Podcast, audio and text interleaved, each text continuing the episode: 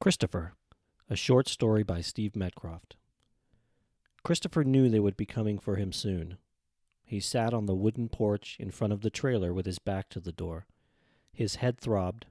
He wore threadbare Ninja Turtle pajama bottoms and nothing else. The television in the room behind him was left too loud as usual. It was tuned to a rerun of a 5-year-old episode of Saturday Night Live. 2 actors as mentally challenged children annoyed a group of adults at a dinner party. The trailer park was dimly lit by the yellow light from the lamps out on the main road, and the flashes of blue thrown through his trailer's doorway by the television. Christopher tapped the last Marlboro light out of a soft pack he had taken from his father's jacket pocket, and fished a purple Bic lighter out of the front pocket of his pajamas. He held a flame to the tip of the cigarette. He lingered on the first draw and filled his lungs with the sweet smoke. He exhaled with a sigh. His head dropped with the weight of the past few moments. He noticed a 3-dot spatter of blood just above the waistband of his pajamas, wiped it with his thumb, then put his thumb in his mouth. It tasted like a penny. A car with an ill-tuned exhaust passed by on the street, and he looked up again. Cool air tickled his skin. He shivered. He realized he hadn't felt anything in the last few minutes, like his mind was an appendage that had fallen asleep and it was just now getting its feeling back. Christopher knew his life had changed in an irreversible way. He also knew that it was inevitable. His 14 years of living had led up to this one moment of fatal violence. He knew that from this moment forward he would live a completely different life, a second life. He wasn't sad about this fact. He wasn't happy either. It just was. It couldn't have been avoided from the moment he awoke to who he really was, the day he figured out the difference between the existence he was living and the existence he was supposed to live. "Hun, are you okay?" Christopher recognized the voice. He'd seen and heard her through the kitchen window. She was a hunched, overweight chain smoker who always wore flowered housecoats and ran a daycare out of her trailer for the toddlers of park parents who worked during the week. Her trailer sat cat corner to his.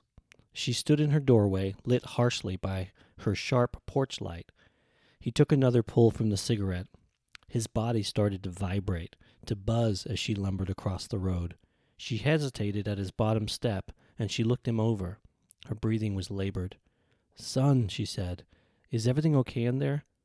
She nodded towards the door. "I heard shouting and—" Her voice drifted off. She touched the top of his head as she heaved herself up the steps and waddled into the small living room. He knew what she would see in there. He heard her gasp. She mumbled something. He heard her cross the room. With a click, the television went silent. He looked at the ground and away from the trailer, embarrassed that if she went further in, to the small room in the back with the foam on the walls, she would see his cage. He became aware of how still the night was. The park was usually full of hubbub, even this late, but gone was the chatter of drunken neighbors, the children, the annoying buzz of the mosquitoes that built up when rain in a horseshoe-shaped depression in the courtyard pooled and grew stagnant. It was like every living thing in the park had come to a standstill the moment he drove the knife into the man he called father. He heard the old woman pick up and dial the phone in the kitchen. "She's going to get a burn for touching that," he thought, then caught himself and shook his head. "Hello? I live in Desert Ridge Mobile Park. There's a dead body in one of the trailers here." Christopher flicked the long ash from the end of his cigarette onto the ground in front of his steps. A pair of 20-somethings from the trailer directly across the road peeked through a gap in the blinds hanging in their front window. "No," the woman said. "I don't know, but yes, I'm sure he is. I'm a nurse. He's dead." She paused. Her voice grew quiet. Christopher cocked his head. "There's a young man sitting outside." Another pause. "I don't know. I've seen him in the trailer park, but I don't know him. Jamie, I think. I'm sure his father called him Jamie. He's not talking, and he looks scared. And I heard fighting just before." Her voice moved further away. Christopher turned his head. "I can see a knife, yes. No, he doesn't. He's just sitting there. No, I didn't. I won't." Christopher heard her footsteps and then felt her standing behind him. "Shoo," she said to the 20-somethings. "Go on, get back." The buzz in his body rose to a tremor. He could no longer hold the cigarette, so he wrestled a final drag out of it, then dropped it onto the dirt below the bottom step of the porch. The woman lowered herself beside him. The touch of her hand on his arm was light, but he flinched anyway. Instinct. The first siren broke the night's silence. It was distant.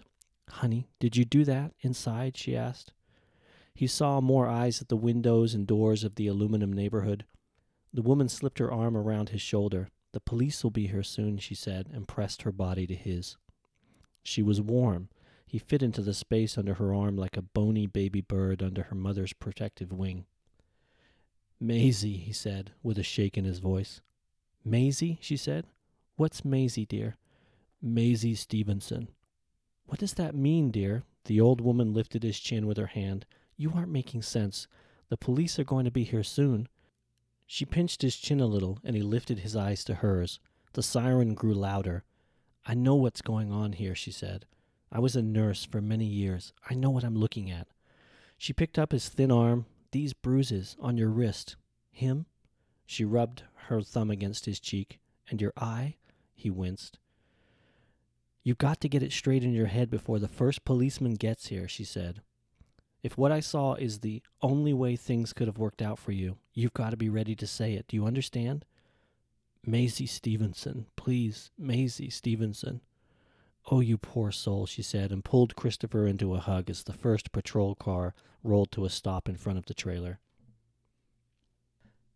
A young deputy sheriff stepped out of the cruiser. From behind his open door, he scanned the trailer park, his hand on the butt of his pistol. He looked at Christopher and the woman for a long beat. "You called us, ma'am?" "Yes," she said, as his second patrol car slid in behind the first. "Dead man's in there." The young cop unholstered his sidearm and lifted it toward the door. He spoke into a microphone clipped to the epaulette of his uniform. "Up there?" "Go on," she said. The deputy from the second car stepped out, an older man. "What do we got?" "Not sure yet," the first officer said. Then to the couple on the steps, "What happened?" The woman shrugged. "I don't know. I found him and I called you." The first officer tipped his head at Christopher. "Him?" "I think he lives there." "Son," the cop said, "do you know what happened here?" "The kid's in shock," the woman said. "Go see for yourself." The two officers exchanged a look. The first stepped out from behind his door. "Do me a favor," he said. "Show me your hands." "Jesus H. Christ," the woman said with a heavy sigh. She turned her palms out. "See? Nothing." She lifted Christopher's limp arm. "Nothing here either." "Would you mind moving away from the door?" With effort, the woman stood. She guided Christopher to his feet. They walked down the three porch steps and moved away from the trailer. Christopher clung to the woman's side. "Happy?" she said with a glare at the officers. "Stay right there," the first officer said. He exchanged a subtle nod with his colleague, mumbled again into the radio, then stepped up into the trailer. Christopher pressed himself into the woman's warm side and listened to the officer's progress. "Up here, Charlie," the first cop said from the doorway. The second officer followed his younger colleague into the trailer. Christopher heard urgent mumbling from inside. A new siren popped up in the night, then another. The two deputies came out onto the porch. There was caution in the older man's voice. "Ma'am, did you—" Christopher's teeth chattered. He looked up at the old woman. Her brow furrowed. "No, and damn it, can we sit down? These old legs don't go for standing out here like this." Both officers looked at Christopher, then conferred a moment. Christopher heard, "He doesn't look strong enough to hold a knife and fork, let alone do that." The older officer separated and went to the trunk of his car. The other started toward them. "Look," the old woman said, and pulled Christopher tight. "Don't go rushing to any conclusions. I have no more idea what went on in there than you do." "All the same, ma'am," the younger cop gingerly reached for Christopher's right wrist, lifting him out from under the woman's arm. Christopher tensed and clung to the woman tighter. "Relax," the officer said gently. "I'm just going to sit you in the back of my car until we can get this all sorted out." The woman clutched the emotional boy for a moment, then said, "It's okay, honey. Go with him. I'll be right here." Christopher let himself be led. "Detectives are on their way, ma'am. Stay right here. They'll need to get a statement from you as well." Christopher looked at the old woman as he was led across the road to the squad car. He said, "Maisie Stevenson." "Wait for the detectives," the cop said, and lowered Christopher gently into the back of his car. "Maisie Stevenson," Christopher croaked as the car door closed. "Who is Maisie Stevenson?" he heard the cop asking the old woman, and the world went silent again. Christopher curled himself into a ball in the hard plastic curves of the patrol car's rear seat. He was no longer shaking. He felt numb. The car smelled of oranges, not the natural drink yours ice cold with the pulp left in kind, but the slightly chemical orange of the gritty hand cleaners you find in the bathrooms at off-Main Street service stations. He hugged his knees and watched the trailer. Yellow plastic ribbon had been tied off to fence posts and tree trunks in a rough rectangle containing it. The tape twirled and twisted in the dry breeze. A dozen uniformed cops were the occupants of the little park now. They seemed mostly excited, keyed up, but were serving no real purpose. There simply to look at a body. Maisie Stevenson. The name had been rattling around in his head for a week. It came back to him suddenly after a particularly rough visit when Father led his friends. Maisie Stevenson. The name bathed him in sadness and anxiety. He had just gambled his whole life on the promise that the name meant something. The pack of young officers, huddled by his trailer, scattered as a mid-50s black woman with swimmer's shoulders, trailed by a short white man in a rancher's coat, stepped up onto the porch. They wore black leather billfolds on lanyards displaying gold badges. An older officer by the front door nodded at the detectives, then wrote something on a clipboard as they entered the trailer. They came out a couple of minutes later and stood on the top step of Christopher's porch and talked at the officer at the door. The female detective looked towards the car, at Christopher, and held her stare on him while the officer read notes from sheets of paper on his clipboard. Christopher felt his face heat up. She turned back to the officer. He looked puzzled, then flipped one page back and spoke two words. Christopher followed the movement of the officer's lips and could understand the words easily. Maisie Stevenson. The detective made a loop in the air with her hand a few times, and the officer repeated the name. She looked back at Christopher. Her mouth was the tiniest bit open. Her eyes were narrow. She spun to her partner, grabbed his arm, and pulled him away from the trailer. Christopher smiled and closed his eyes. With his eyes closed, Christopher tried to conjure up an image to go along with the name that kept repeating itself in his mind, but all he saw was a silhouetted face framed in long curls looking down at him from above. Frustration flooded him, and before he could control it, the man who demanded to be called Father was in her place. This face he saw clearly. The hollow of his red-rimmed eyes, every ingrown follicle, every smudge of filth, the line of drool that formed at the corner of his mouth as he panted. A rasp on the window startled him. The white detective looked in, contempt on his face. Christopher straightened himself as best he could. The man looked over his shoulder and shook his head. His partner stood at the foot of the porch to his trailer and was speaking. Christopher couldn't make out her words. She held a white plastic three-ring binder as thick as a big city telephone book in one hand and shook it toward them. The detective at his window barked at someone. The first officer that had arrived on the scene ran over to the car, unlocked and opened the rear door, then immediately jogged away. "What's your name?" the detective said. "Julian, right?" Christopher lowered his eyes. "It's not Julian?" He shook his head. "Jesus, kid, you don't know your own name." He pointed back to the trailer. "You did that?" "You can't talk to him without a parent or guardian," the woman said from the other side of the car. The detective stood up quickly. "Hey," he shouted. "Back off, lady. This is none of your concern." He crouched back down and lowered his voice. "Come on, kid. You can level with me. We're here to help you. You did this, right?